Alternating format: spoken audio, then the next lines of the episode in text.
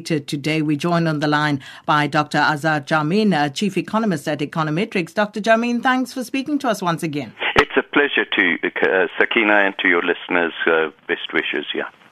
Dr. Jammine, would it be fair to say that this is the most difficult budget statement since the dawn of democracy? To the extent that the economic growth environment is extremely weak, and yet there is incredible pressure on government to control its uh, finances in order to prevent the public debt level from increasing further uh, and jeopardizing our uh, credit ratings, uh, I think that would be uh, a correct assessment. In 2008-09, during the global financial recession, when economic growth was extremely low, we were at least in a position where our public debt level was extremely low as well.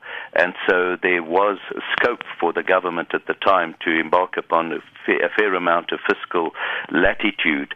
Uh, we don't have that this time round because our public debt level has increased from 22% of GDP at that time to well over 40% of GDP at present, and that is seen by ratings agencies as jeopardizing the solvency of South African government debt.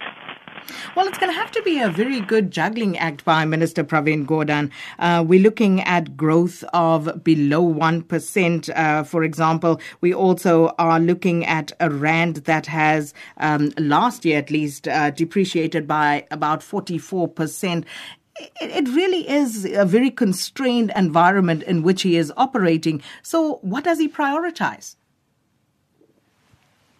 And especially at the moment, it's extremely relevant given the pressures on the government to provide free tertiary education.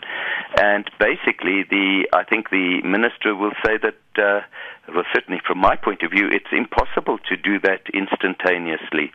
Um, it's possible to try and find 2.6 billion rand extra from other sources to help finance no fee increases, but to go uh, directly towards uh, free education, which would cost anything from between 30 billion and 70 billion rand, or between 2% and 4% of the total budget, uh, depending on whether you include uh, residence fees and uh, food uh, on top of tuition fees.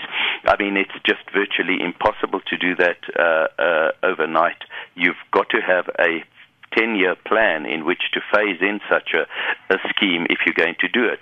And that runs the risk then that the uh, budget uh, speech this afternoon is not going to go down well with uh, students who are protesting, and we could see quite a lot of uh, uh, an escalation of protest action against the government from that. And what about taxes? Are we likely to see any increases? Well, that is the only uh, way in which government can really uh, accommodate the fact that low economic growth has resulted in lower tax revenues. Somehow the uh, minister is going to have to give a clue as to where government hopes to raise taxes. Um, the most obvious way of doing it is to increase the rate of VAT. It's the most certain way of raising additional tax, but the government knows that this will raise the wrath of uh, the working class. Uh, having said that, of course, uh, last year that was a bigger issue than it is this year because now the local government elections are out of the way.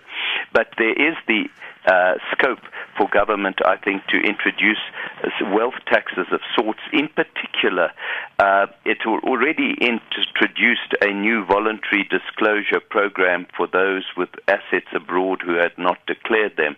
This is a possi- potentially meaningful uh, revenue source. Uh, if uh, and I think we're going to hear more about it this afternoon. So, if uh, Minister Gordhan has to now uh, try to reignite confidence in the South African economy, what would you advise him to do this afternoon? I think he's got to just uh, uh, keep uh, steering in the right direction and uh, keep exuding a spirit of uh, fiscal prudence. He can't go overboard because people will say that if he's too too austere in the budget, that will kill off whatever economic growth hopes there are. Uh, but I think he will allude to the fact that uh, there are signs that economic growth may be starting to turn for the take a turn for the better, and certainly if it rains a little more, that is going to uh, alleviate one of the big dampeners on economic growth in recent years, and that has been the drought. And also, you spoke about the rand; it is weak and yet inflation is not increasing. This provides wonderful opportunities for our export sector. We're already seeing that in the form of a 19% year on year increase in uh, tourist arrivals from overseas. So it's not all doom and gloom, and I think he's going to try and build on that hope. Well, we're going to leave it